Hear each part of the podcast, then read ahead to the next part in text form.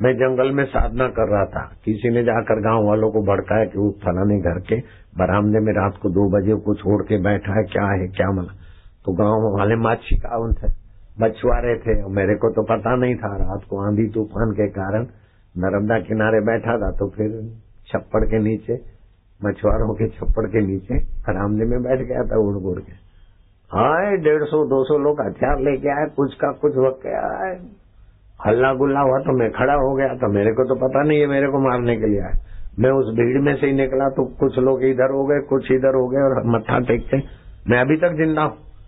जब ऐसे हथियार लेकर, दारू पीकर अथवा भ्रमित होकर मुझ अकेले को मारने के लिए डेढ़ सौ शातिर लोग आए, तभी मैं नहीं डरा तो तुम्हारे जैसे सज्जनों से मैं डरूँगा, झूठ बोलूँगा।